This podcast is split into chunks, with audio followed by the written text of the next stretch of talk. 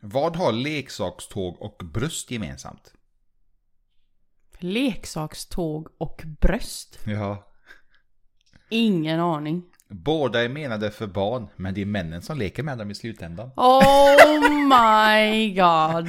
Hejsan gott folk och välkomna till Nakna Sanningen-podden! Gud vad skriker, är det med mig? Hej allihopa! Hej, älskling! Hej. Hur är läget? Det är bra. Lite mätt på blåten? Ja. Ja, det är bra. Mm. Vi har precis käkat lite. Mm. En smoothie. Käkat vet jag inte, men vi har druckit. Ja, en god smoothie. morgon, god morgon. Morgon. Så vilka är vi? Eh, tokigt par som har en hel del funderingar och tankar. Ja, vi går på lite... eh, Typ halvfart känns det som. Varför? Ja, men det känns som att vi är nyvakna grejer. Ja, men det är vi typ. Ja, typ. För en gångs skull så spelar vi på morgonen och inte Jajamän. på kvällen. Ja, vi försöker, vi försöker få in lite rutiner på det. Jag vet inte om det är bättre eller sämre. Men det kommer nog bli finemang. Precis. Jajamän. Men eh, älskling, till alla Mm. nya som har kommit hit och hittat till oss. Ja. Ska vi berätta lite kort vad podden handlar om? Ja, den brukar faktiskt handla om relationer, Vardagsproblem föräldraskap. och en massa annat smått och gott. Jajamän. Och i dagens avsnitt så tänkte vi att vi skulle prata lite om, eh, ja, lite av varje. Faktiskt. Lite smått och gott. Ja, precis. Skilsmässobarn mår bäst av att bo varannan vecka, är samtalsämnet. Är det, är det verkligen bäst så? Det återstår att se. Ja, vi ska, vi ska diskutera det. Så vi, Ja. Mm, det var bra. Precis. Just det här med hur påverkar växelvis boende skilsmässobarn? Den psykiska ohälsan och hur upplever jag då som är ett skilsmässobarn min Mm. uppväxt? Och hur tror vi att våra pojkar upplever sin boendesituation? Det är vad vi ska prata om idag. Oj. Kan gå hett till? Varför? Nej, jag vet inte. Vi har olika åsikter. Men det har vi inte. Det brukar inte gå hett till. Vi brukar vara ganska överens. Oftast. Innan vi kickar igång dagens samtalsämne så glöm inte att följa oss på Instagram. Där heter vi. Naknasanningen.se Och så har vi även en YouTube-kanal. Där heter vi. Nakna sanningen. Precis. Ha- Håll ha- ut. We'll be back. Får vi ihop det?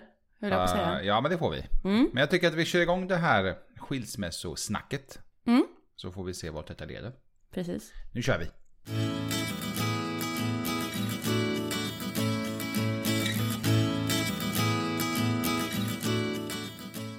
Skilsmässobarn mår bäst av att bo varannan vecka. Det är vad jag har Sant läst till mig. eller falskt? Sant. Okej. Japp.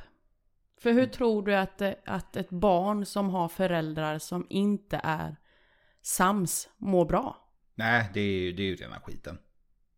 Alltså det blir ju skit. I långa loppet så blir det ju skit. Att eh, barnen ser att mamma och pappa kanske bråkar mycket. En sover på soffan, en sover i sängen. Eh, Det är helt enkelt dålig stämning och det liksom, finns det i luften hela tiden. Och det känner barn av. Ja, alltså de är inte dumma. Långt Precis. ifrån. Så därför tror jag, och jag håller nog med om där, att skilsmässobarn mår bäst av att bo varannan vecka. Mm. Då kanske du tänker, men de som eh, bor bara hos ena föräldern? Det beror ju såklart på situationen ju. Ehm, om ena föräldern kanske varit, vi säger aggressiv under en lång period. Då förstår man ju att barnen inte vill bo där till exempel. Mm. Mm. Men sen finns det vet jag också att vissa barn kanske bara, ah, men jag vill bara bo hos mamma eller pappa. Mm. Min åsikt är att om vi leker med tanken, vi säger att det, det är ändå en, föräldrarna är bra. Det, det, är liksom ingen, det finns inga aggressiva eh, toner eller något fysiskt eller psykiskt mot barnen. Utan det är bara att föräldrarna kommer inte överens. Det, liksom, det, det, det går inte. Och barnet liksom säger, men jag vill bara bo hos mamma. Enligt mig så är det fel att man låter ungen bara bo hos mamma. För att den behöver båda föräldrarna, hur man vrider och vänder på det. Man behöver både mamman och pappan eh, i sitt liv. Om man nu har den möjligheten. Så att jag, eh, även om vi ser att barnen liksom har kanske lite bättre relation med mamman eller pappan. Och de känner att ah, men jag vill bara bo hos pappa just nu. Så tycker jag att man ska tyvärr inte lyssna på det. Men det är min åsikt. Man ska ju låta barnet vara både hos mamman och pappan. Mm. Sen är det upp till de vuxna att faktiskt man Fatta beslutet. Ja, men även göra så att, att barnen trivs mer eller mindre hos dem. Liksom, de har ju tagit beslutet att att skaffa barn. Mm. De har tagit beslutet att separera nu. Så att det är deras jobb, känns fel att säga, men det är deras ansvar att se till att ja, nu måste jag göra allt i min makt för att mina barn ska trivas för att jag och mamman inte bor tillsammans. Mm. Mm. Kloka ord älskling. Ja, nu växer jag. En centimeter eller två. Det är ju så tre av tio barn med skilda föräldrar bor växelvis. Och jag kan nästan säga att det är nog högre siffror nu. Det här är ju siffror som är ett par år gammalt, men jag tror att de är högre nu. Mm. Eller vad tror du? Ja, men det tror jag. Mm. Jag har även läst att mm, vissa har inte varannan vecka utan de har typ så två veckor i stöten eller de har kanske har att de bor på vardagar hos ena föräldern och helgen hos den andra föräldern i typ en månad och sen byter man och så här jättekrångligt. Mm. Alltså det måste ju vara, jag vet inte, jag tycker det men det känns som det måste vara förvirrande för barnen. Värsta logistiken bakom. Ja men alltså liksom barnen måste ha en kalender bara för att veta vart de ska vara någonstans. Ja.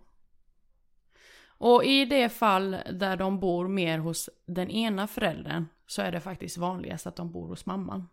Ja men det, det, det kan jag tänka mig. Alltså Mm. mamma är ändå mamma. Det är hur man vrider och vänder så det finns ju enligt mig en, alltid en speciell koppling mellan barn, barnet, kille som tjej och mamman. Mm. Man har liksom varit i mamman. Alltså kom igen. Mm. Var man varit först i mamman i nio månader och sen liksom det är mamma, mamma, mamma nästan i stort sett he- hela tiden. Mm. Så att eh, jag, jag är inte förvånad. Hur påverkar då växelvis boende skilsmässobarn? Alltså när jag ser tillbaka till tiden när jag valde att separera från barnens pappa så fanns det ju självklart en hel del frågetecken. Kanske mycket av det här praktiska frågetecken. Mm. Eh, som just här, vad händer nu? Var ska man fira julafton? Eh, var ska vi bo? Hur kommer pojkarna ta det? Och, och vilken skola? Alltså, Den första frågan jag kan tänka mig så många som eh, planerar att, separera, känns Mm. fel att säga, men jag tror att det liksom är att det här med barnen, alltså hur ska de ta det?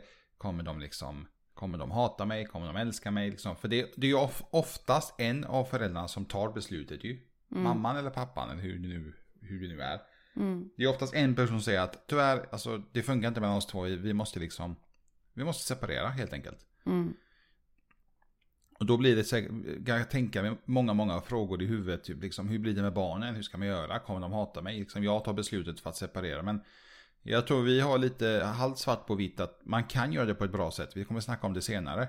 mm, Att man inte ska bara liksom köra pang på. Man ska inte vara så... Göra som man själv känner. Utan det finns faktiskt fler... finns lite mer liv och annat i ens liv som påverkas. Om man väljer att separera. Ja. Nej men det är ju som du säger, det finns... Eh, alltså det finns en bra anledning till att göra det men när man väl har tagit det, det steget. Mm. Ehm, även om det är tufft. Det är tufft många gånger. Det är inget lätt beslut att ta. Att man ska ehm, lämna den här traditionella familjeformen. Och just för barnens skull som är det tuffaste. Medan relationen vuxna emellan är den lättaste vägen. Alltså det är ju... Hur ska jag förklara det? Jag tror vi tar problemet, jag tror, vad jag tror problemet är, det är att många tänker kortsiktigt. De tänker att åh, det är jobbigt nu, det kommer vara jobbigt för barnen nu, jag kan bita ihop, jag kan vara med den personen. Istället för att tänka att hur det kommer se ut om 5, 6, 10 år, liksom om barnen nu fortfarande är små. Hur kommer de liksom påverkas om man fortsätter liksom bita i det sura och vara med personen? Istället för att ta det här jobbiga beslutet att separera och göra allt som du sa, allt det här praktiska med skola, boende, eh, och även det psykiska hos barnen, liksom att mamma och pappa liksom inte bor tillsammans längre. Mm. Mm. Det var också klokt älskling. Ja, jag, Tänka långsiktigt. ja, men jag, tror, jag tror tyvärr inte många gör det. Jag tror många är väldigt, de tänker du vet i nuet. Och så tänker ja men det, det kanske blir bättre i förhållandet. Kanske det blir, alltså det är väl jätteroligt om det blir det. Men jag har sagt i tidigare poddar att jag tror inte på det. Det finns alltid en anledning, om du har blivit skit från första början. Så finns det en anledning till det. Mm. Om jag har, om jag bara ser, om vi leker med tanken att jag ser bara massa fel du gör i vårt förhållande. Då letar jag ju fel av en anledning. jag har tröttnat på dig eller jag, jag helt enkelt har inte samma känsla och kärlek för dig som jag hade tidigare. Och då enligt mig så, då, då är det kört. Om man bara tar de tankarna en gång så, då är, då är det dags att gå vidare. Och det kommer gynna barnen i slutändan. Mm. Precis. Gud vad jag är klok. Ja. Det är en bra morgon det här. Det är en bra dag. Frukosten gjorde sitt. Jajamän. Ja. Den åker upp igen nu och får jobba lite. Eh, hur har vi gjort då för, för pojkarna? Tänker jag. Eh, att vi kunde dela med oss. Pojkarna har ju alltid varit delaktig i hela processen. Från att jag valde att ta det klivet ur kärnfamiljen.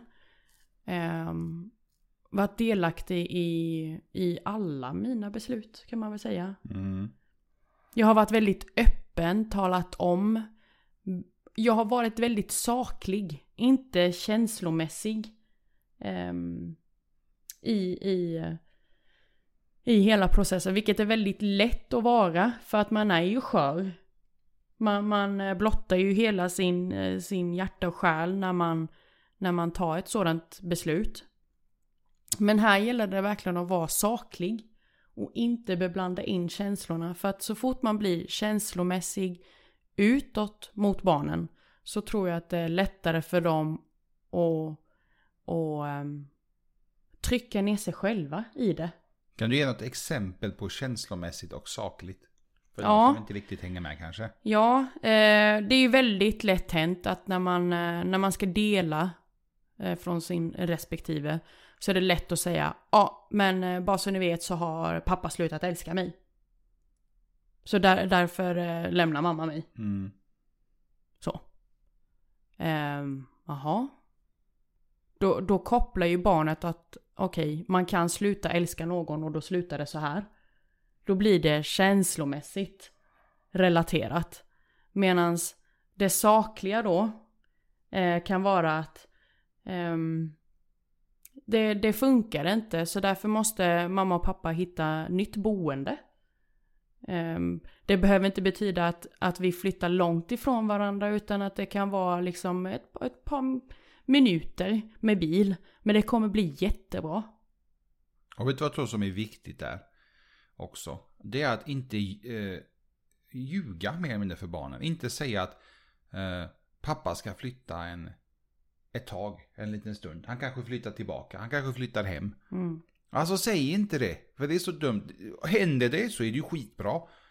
Men det kan också vara en, en förväntning som barnen lever på. Ja men pappa ska bara liksom bo borta ett litet tag, han kommer hem snart igen. Mm. Och då lever de på det kanske ett år, två år, tre år, fyra år, fem år. Och så frågar mamma när ska pappa flytta hem? Han har inte kommit hem än.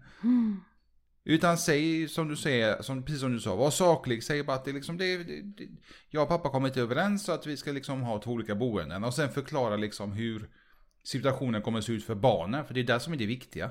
Hur situationen ser ut för oss vuxna, det får vi fan skylla oss själva. Det får vi lösa helt enkelt. Mm. Och alltid utgå ifrån barnets bästa som utgångspunkt. Men absolut även ta hänsyn till de vuxnas förutsättningar. Mm. Som till exempel det här då hur man bor, hur arbetstiderna ser ut, ekonomiska skäl. Ehm, även omsorg och engagemang spelar ju väldigt mycket in i det hela. Ehm, om, vi, om vi ska ta arbetstiderna och ekonomiska biten ehm, och prata lite om de två. Vi har ju många, många utav eh, eh, oss i, i Sverige jobbar ju obekväma arbetstider. Det är ju, det är ju egentligen det som är eh, mer, allt mer vanligt nu. Att jobba obekväma arbetstider. Mm. Om man jämför med förr. Förr var det ju att, att det fanns 7-4, 8-5 jobb. Men eh, numera så är det ju mer vanligt att, att jobba obekväma arbetstider. Och ofta så ser det väl ut så att det är bara den ena parten som har obekväma arbetstider medan den andra har de här vanliga kontorstiderna. Där måste man ju också finna en balans med hur man ska göra när man då kommer till den punkten att man ska ha ett växelvis boende för barnen. Ehm, och, och utgå e-, efter det. Kan, jag, jag, kan... ty- jag tycker att man alltid ska tänka, man ska ju alltid tänka enligt mig då att man, man ska hitta jobb och arbetstider där man utgår från att man alltid har barnen. Mm. Mer eller mindre ju. Sen även om det är varannan vecka så menar, allting kan ju hända. Även om veckan de är kanske hos, eh, hos den andra föräldern. Att man utgår, precis som man ska inte utgå från att typ, ja ah, men jag har liksom, jag har inga kids ena veckan så att jag kan liksom, jag kan ta nattjobb om det är så. Men jag menar, all, vad som helst ska ju hända med den andra föräldern ju. Vilket många kan tycka, ja men det är ju den personens ansvar och problem. Du får, jo, jo, men det är fortfarande dina barn. Bara för att man har ett växelvis boende betyder ju inte det att du är bara förälder varannan vecka. Exakt. Jag menar förälder är det ju 24-7 eh, alla dagar i veckan, året runt liksom. Eh, men, men, men att man väljer att ha ett växelvis boende betyder ju inte att jag, ja men då tar jag ju av mig min mammarock. Jag tror det är det som många, eh, jag ska inte säga att de gör det, men många tänker så. Mm. Att de tänker, ja men jag är barnfri den veckan, som de Mm. brukar säga. Ja, du är barnfri, du, du har ju fortfarande barnen. Du ska liksom, det är fortfarande massa runt omkring som ska liksom ordnas och tänkas på. Du vill förmodligen liksom veta hur de mår när de är hos andra föräldrarna också. Och det viktiga är att man, litar, man ska ju lita på andra föräldrarna också. Man ska ju veta att de har rena kläder, de får mat på bordet, gör läxor och allt det här ju. Mm. Ja, och sen den ekonomiska biten då som jag nämnde där också. Det kanske är så, så ser det ju ut i vanliga fall att, att mannen har, eller den ena parten, det behöver inte vara specifikt något kön, men den ena parten har en, en större inkomst medan den andra har lite mindre inkomst. Mm. Det behöver man ju också ta lite hänsyn till. Jag menar, det är inte lätt alla gånger för den som har lite mindre inkomst att köpa blöjor varje gång. Kanske kan hjälpas åt. För det är trots allt barnens grejer det handlar om. Men tror du, om vi, om vi leker med tanken, du får leka med tanken, tror du folk som har separerat att de hjälps åt när det gäller barnen? Nej, Vilket också är helt sjukt. japp. Om, om vi leker med tanken att jag och du separerar och vi har två barn. Och jag säger till dig att, då säger jag inte älskling, men jag säger eh, Camille. Eh, jag har tyvärr inte råd med blöjor den här månaden, typ. Har du ett paket jag kan få? Mm. Då är det ju inte jag som ska ha blöjorna, Nej, eller hur? nej. Men samtidigt så förstår vi så att jag röker och dricker så in i bomben. Mm. Och så säger jag inte råd med blöjor. Ja.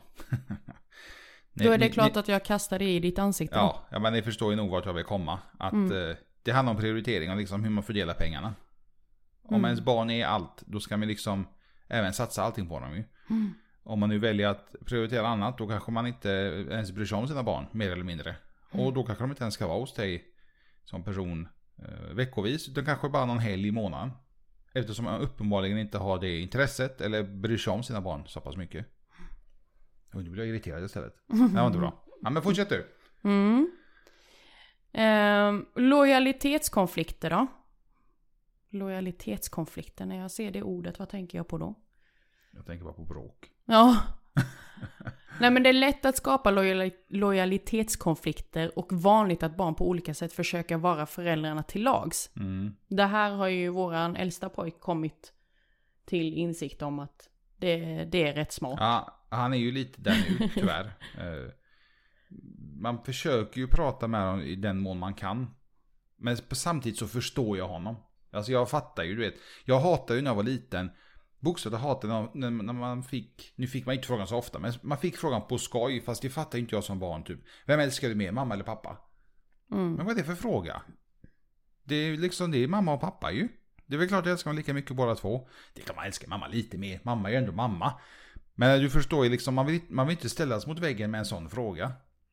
Och här vill man ju, här kan jag tänka mig med, med skilsmässobarn att, precis som du säger att man, man vill ha vågen jämnt både hos mamman och pappan. Mm. Man vill liksom tillfredsställa allt och alla, mer eller mindre. Och det är inte barnen som ska tillfredsställa oss. Det är inte det det handlar om. De ska ju lära sig från oss, mer eller mindre. Mm. De ska ju inte säga det vi vill höra. Det, jag, jag har ju själv varit eh, sån när jag var liten. Jag sa ju det mamma och pappa ville höra. Och det funkar ju uppenbarligen. Men eftersom att jag har gjort det så ser jag det på grabbarna idag ju. Jag ser ju att äldsta grabben säger ju vissa grejer som vi vill höra. Mm. Och då blir det liksom, då får man ställa dem lite mot väggen och säga, är det verkligen, är det verkligen så? Mm. Och det helt plötsligt blir en diskussion där vi sitter och snackar i en timme. Mm. Alltså jättefin diskussion och vi kan prata från att vi börjar prata om kanske Att det har hänt något i skolan till att vi avslutar med att ja, men vi ska spela mer fotboll till exempel. Mm.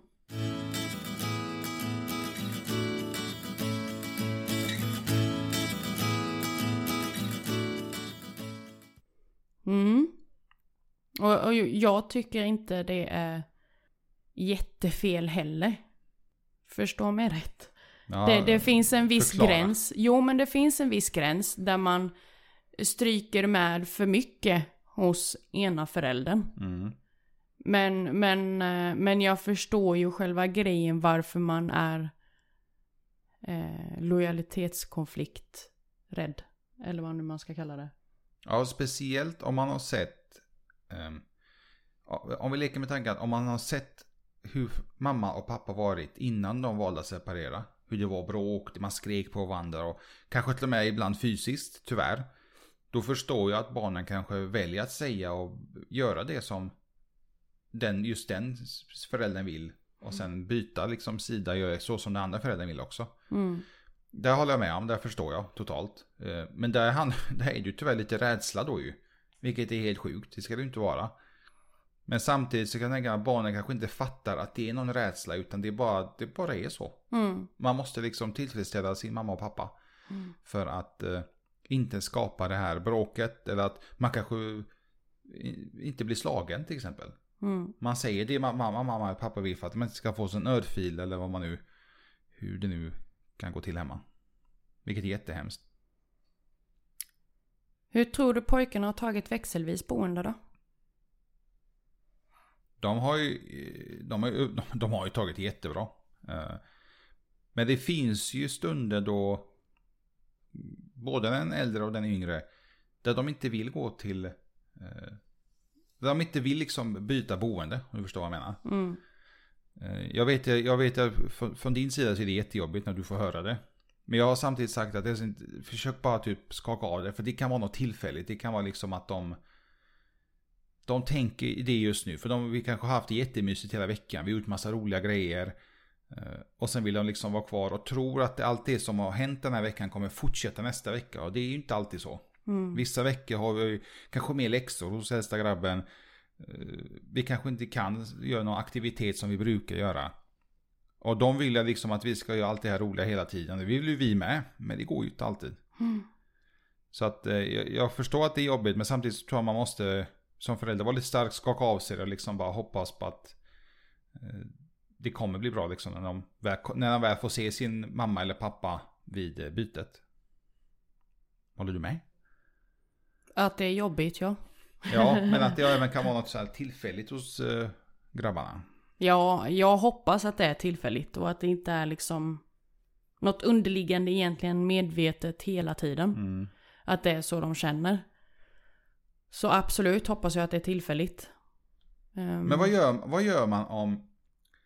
Om vi leker med tanken att eh, man har, man har flera barn och ett barn säger bara Men mamma jag vill bara bo hos dig. Mm. Jag vill inte bo hos pappa. Mm, Och pappan säger nej men det går inte. Du ska bo hos mig. mm. Vad, gör man då? Som Jag förälder? har faktiskt en eh, bekant som, eh, som hade så Mm, för två år sedan tror jag det var. okej. Mm.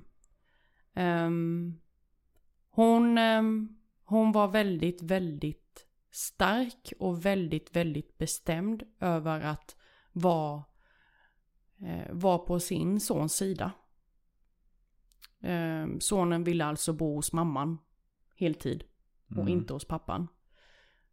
Så hon eh, försökte ju föra hans, hans talan vidare med pappan. Pappan reagerar ju självklart som alla andra föräldrar. Att det här, det här går jag bara inte med på. Jag vill ju träffa min son. Det måste du ju förstå. Eh, och mamman, eh, mamman sa ju det upprepande med gånger till pappan att det kommer du få. Det, det är inte någon diskussion om att du inte kommer få träffa din son. Utan det är en diskussion om att din son vill bo hos mig hela tiden. Utan växelvis boende. Eh, det har tagit, om jag minns rätt, ett par möten och samtal med pappan för att han ska kunna landa i det. För det kommer ju som en chock. Man, man ifrågasätter ju sitt föräldraskap när man får höra något sådant. Mm. Om att ens barn inte vill bo hos en hela tiden. Eller i alla fall växelvis boende då. Utan bara få träffa barnet när barnet vill. I stort sett. Men det, det är någonting alltså som man måste lösa sinsemellan. Det är ingenting som typ någon myndighet eller liknande kan hoppa in och säga till någonting om. eller? Eh, nu var ju den här sonen en tonåring. Jaha, okej. Så, så därav att eh, någon myndighet hade väl förmodligen inte kunnat göra så mycket. Nej, då, den är ganska medveten om vad den... Precis, precis. Det enda en myndighet kan göra är väl egentligen att, att hjälpa till vid, eh, vid ett, för, ett trepartssamtal. Alltså ett, ett, eh, ett möte med båda föräldrarna där man bara sitter där helt neutral tror jag. Mm.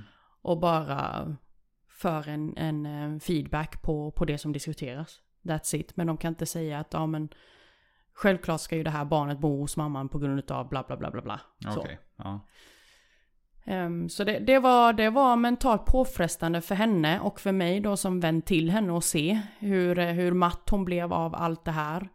Eh, för hon ville ju bara att, att pappan skulle förstå att hon har ingenting med detta att göra utan hon vill bara föra sonens talan vidare till pappan. Eh, Vet, du vad, vet, du vad, vet du vad min första tanke är? Jag, jag tänker lite nu, jag tänkte ställa frågan till dig. Vi, vi kommer till frågan snart, men enligt mig så är det med att då känner man inte sin, sitt barn, så i det här fallet pappan då, om han med en gång säger liksom nej. Jag tänkte ställa frågan till dig, vad hade du gjort om en av grabbarna säger att mamma, jag, jag, vi vill bara bo hos pappa? Vad hade du sagt då? jag hade ju fört, först fört en diskussion och frågat liksom varför. Finns det någon anledning? Mm. Vad är anledningen? Jag hade aldrig sagt nej direkt. Utan jag vill ju veta. Och jag skulle aldrig någonsin stoppa mina barn till att, säga, till att eh, få sin önskan igenom om att bo bara hos ena parten. Men däremot så vill jag att de ska förstå att jag vill träffa dem trots allt. Vet du vad, jag, vet du vad min tanke är? Jag hade sagt att låt dem. För att jag vet att de, de hade klarat en, två veckor. Max två veckor. Utan att vara med oss eller bo här. Sen hade allting gått, gått tillbaka som vanligt. Ja, det, det, det var just det jag ville säga. Att känner man barnen, man ser liksom, man vet. Speciellt om det är en tonåring. Man ser liksom, man vet liksom vad de gillar, hur de är som personer och vad de skulle trivas mer eller mindre. Och pratar man med sina barn eh, om allt. Inte bara skolan och fotbollen eller eh, hockey eller vad det nu kan vara för något. Utan man pr- pratar med om, om känslor, hur man känner, vad tycker och tänker. Så lär man sig ganska mycket av barnen också och vet liksom hur, hur bra eller hur dåligt de trivs hos den ena eller den andra föräldern. Så jag, jag tror att våra grabbar de hade klarat det. Jag säger det, max två veckor. Sen hade de varit tillbaka. Jag tror inte ens två veckor. Jag tror det hade varit mindre än en vecka. nu när jag tänker efter. Ja. Nej, så all eloge till eh, min eh, så kallad väninna. Eller ja, min väninna. Men har de löst det nu? Ja, alltså sonen har ju bott där hos henne heltid. Okej. okej. Ja. Så att det slutade gott. Men eh, det, det var en tuff resa. Det var jobbigt att se henne så, Mm. så matt av det. Men eh, heja dig. Så här Heja onödig dig. energi. Ja. Tyvärr. Man kan lägga energi på mycket roliga grejer för eh, alla parterna. Mm. Egentligen. Psykisk ohälsa. Fy. Fy. Precis. Växer allt mer. Ja. Skilsmässobarn som bor mer hos den ena föräldern tenderar att bli mer oroliga och har större risk för psykisk ohälsa. Mm. Varför tror du att det är så? Oj, det vet jag inte. Det var... jag tänker li- lite om... Jag, jag har ju inte själv varit där ju. Mina föräldrar är ju än idag ett gift par. Så här 60 år senare. Eh, Men jag har ju väldigt många vänner som är... Där föräldrarna har liksom separerat. Och det var liksom så här... Jaha. Eh, Men jag vet inte varför det skulle tendera att bli mer oroligt eller större, större risk för ohälsa, psykisk ohälsa. Mm. Kan, kan, du, kan du säga? Ja, jag, faktiskt tänkte jag, jag drar upp den historien eh, till nästa fråga när jag ska berätta om min uppväxt som skilsmässobarn. Ja. För där jag har levt med, med psykisk ohälsa. Mm. Och jag tror att det är relaterat till min, min uppväxt som Kan skilsmässobarn. man säga, kan man ha en liten, eh, säga att de, mamma och pappa gjorde fel? Som ledde till psykisk ohälsa? Eh, Till att separera gjorde de inte fel. Nej. Nej. Men, Men- hur de gjorde själva separationen? Hur de gjorde själva Eller hur de separationen. gjorde. Nej, det är Alltså- inte heller det. Utan eh, det är mer hur, hur eh, mycket mer ansvar man har som ensamstående mamma.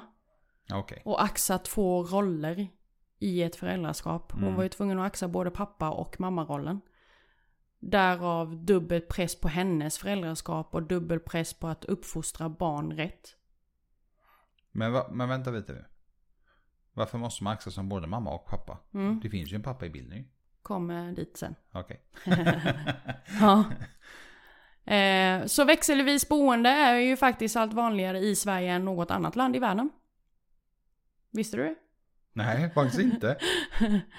Ehm, så det, det har ju varit en, en, eh, en framgångsfaktor. Att barnen här i Sverige, alltså skilsmässobarn i Sverige, mår eh, bättre än andra barn. Jag, jag vet att till exempel i Kroatien, skilsmä, skilsmässa i Kroatien för många, flera år sedan var ju big no-no. Det var liksom bit i det sura och håll käft. Mm. Eh, Så är det inte idag. Det skiljs till höger och vänster. De skiljer sig all- på alla möjliga sätt. Mm. Men där är de, där är de då, då, fan egoister alltså. Vet, mammorna är liksom, barnen ska vara hos mig. De får inte ens träffa sin pappa. Det är verkligen, där, där finns inget växelvis. Jag vet inte hur det är idag. Men jag har svårt att tro att det är annorlunda. För att de är sådana egoister, det är helt sjukt. Så det kan vara liksom bara, om vi säger ja du, vi skiljer oss och så jag lämnar dig säger vi, eller du lämnar mig, det spelar ingen roll. Då är det oftast mamma som säger bara liksom, barnen ska vara hos mig. Punkt slut. Och du vet det här man läser i Sverige om att hur, hur, eh, hur barn kidnappas. Jag vet inte om du har läst det någon gång. Men att liksom pappan har kidnappat något barn och, och, och åkt utomlands med henne till något hemlandet eller vad det nu kan vara. Det där, det där kan vara olika anledningar till just det att mamman är så att nej, barnen ska bara vara hos mig, de får inte träffa sin pappa. Nu säger inte jag att det är rätt, det är ju fel alltihop. Hela, hela skiten är fel. Men eh, att man kan säga så att eh, barnen inte får träffa den andra föräldern för att man väljer att skilja sig, det är ju helt sjukt. Och då är det inte så konstigt att det löper större risk med psykisk ohälsa hos de barnen. Ja, de, de kan tänka mig att de barnen, de måste ju må skit. Tyvärr. Och det, det är sjukt att det ens är så. Men eh, jag tror inte att Kroatien är unikt, eller speci- vad heter det? Ensam om det, utan det är nog så i många länder tyvärr. Det här med att barn bor växelvis eh, här i Sverige eh, och att de mår bättre är, är just för att svenska föräldrar har ett gott samarbete med varandra. Och det är, det är där väl, vill väl vi, tror jag, lägga rätt så mycket tyngd på att det är viktigt att ha ett gott samarbete, eh, co-parenting, eh, som skilda föräldrar. Mm. Superviktigt. Och fortsätta vara saklig i det hela. Vilket är väldigt lätt hänt att man blir känslomässig i, i konflikter. Jag kan tänka att många som blir, vill kan tänka att man blir dumpad om man har barn. Och du försöker ha något, som ett, något agg typ mot den personen hela tiden. Bara släpp det, bara skit i det. Alltså det, det är skittråkigt att bli dumpad, alltså bli lämnad, dumpad, vad man nu kallar det idag. Tänk bara som du säger, det praktiska med barnen. Bara fokusera på det, skit i den andra personen överhuvud- överhuvudtaget. Det viktiga är ju såklart att mamman eller pappan till barnen är frisk och mår bra och allt det här. Det, det är ju det viktiga också. Men allt annat som rör sig med den här personen, alltså bry dig inte. Bara skit i det. Bara liksom prata om barnen. Behöver inte prata om liksom hur den personen mår. Om man nu inte vill det. Men jag vet inte. Jag hade, hade, jag, hade du dumpat mig så hade inte jag velat prata, kallprata som vi säger. eh, Med dig. Utan prata om barnen och sen that's it. Mm. Hur upplevde jag då min uppväxt tror du? Ja, det, det tycker inte men jag är lite spännande. lite sagostund nu. Nej, Nej, okej. nej. En kort saga. Ja, snipp, Okej. snapp, slut. Så Ja. var sagan slut. Tack! Men hur upplevde du älskling? Tack så mycket Din för att ni lyssnade för idag. Nej, jag. Din uppväxt som skilsmässobarn. Ja, Om vi alltså. säger lätt eller svår? Svår. Okej. Den har satt sina spår, har den Mm. gjort. Och det har tagit många år att bygga upp mig, mitt självförtroende, min mentala resa till den kvinnan jag är idag. Tror du att det kan ha eh, gynnat på ett sätt mot hur eh, du ska vara mot pojkarna? Om du valt att separera. Du vill ju inte att de ska uppleva samma sak som du upplevt Nej, precis. när du var ett barn. Ehm, Ja, alltså jag har, ju, jag har ju lärt mig att man separerar inte på det viset så som mina föräldrar gjorde. Har jag ju lärt mig. Det var väldigt dramatiskt. Det jag minns var att när vi pratade. eh, Jag har ju aldrig sagt att du ska eh, separera med din, eh, med barnens pappa. Även om folk trodde att när vi pratade att det var det som hände så var det inte det. Utan jag sa bara att, att fokusera liksom på barnen. I, i- långa loppet blir det inte bra. Det blir inte bra för, för grabbarna om du inte trivs i ditt förhållande. Och du Mm. var ju så här jättenöjd för att separera och att liksom barnen skulle hamna i kläm och allt det här. Men jag sa det att de är i kläm nu.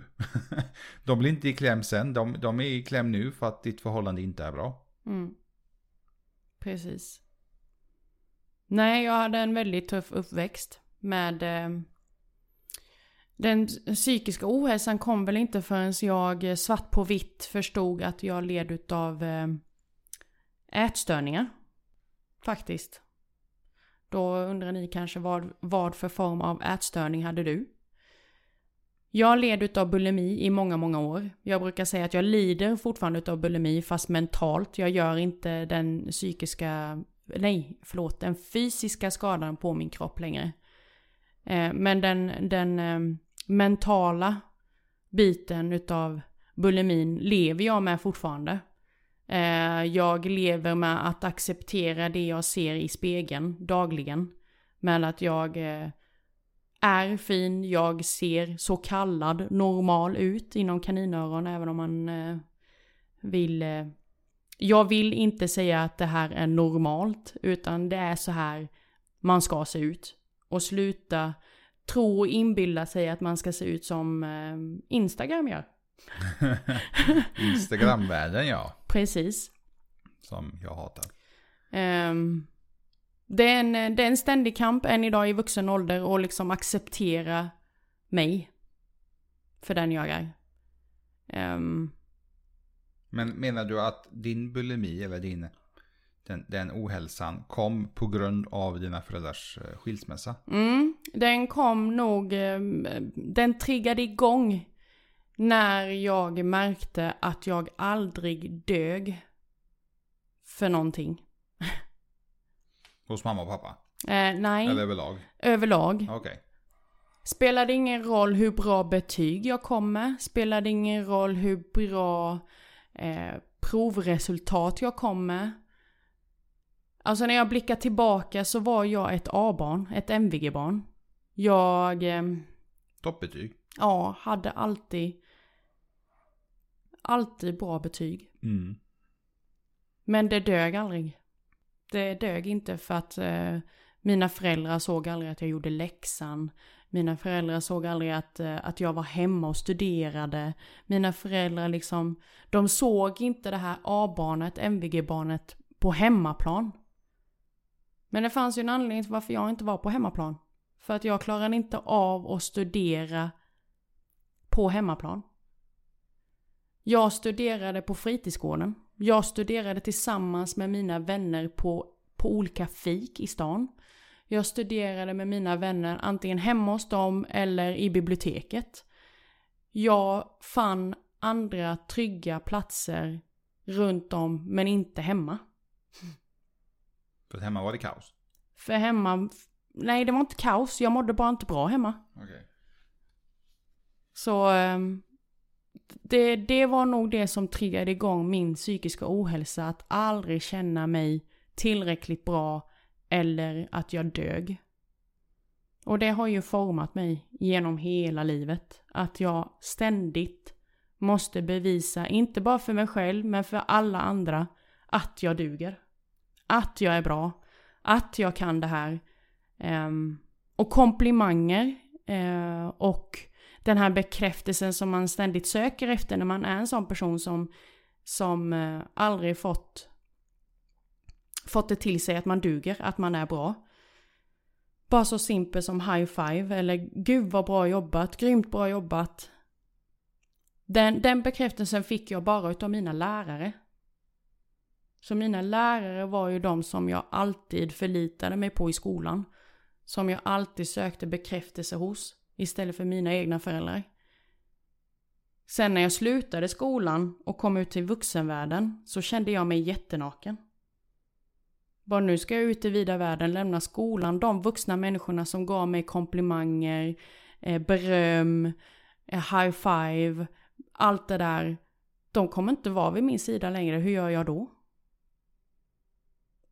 Så där började ju min mentala resa hos mig själv. Där jag var tvungen att liksom förstå att om ingen annan kommer berömma mig så måste jag börja berömma mig själv. Gud vad jag blev djup nu. Ja men det var, det var bra sagt faktiskt. eh, alltså jag, jag, tror man ska aldrig förvänta sig att någon annan ska berömma en eller lyfta upp en eller liknande.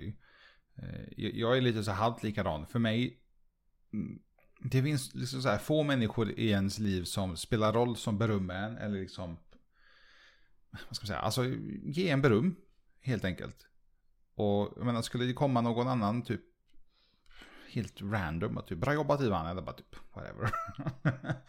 och det spelar egentligen inte roll om dina har jobbat med kanske 5-6 år eller 10 år. Eller om det är, liksom, det, det, det är sån skillnad på vem som säger det för mig då personligen. Eh, jag kan inte ta åt mig för, för vem som helst för att de personerna liksom vet ju inte vem det är. Vem jag är. Eh, Skulle till exempel du berömma, varje gång du säger någonting berömmer mig, alltså då, då, då växer man ju några centimeter, därför är man är så lång. Men eh, skulle någon annan komma och säga det så hade jag bara typ, ja.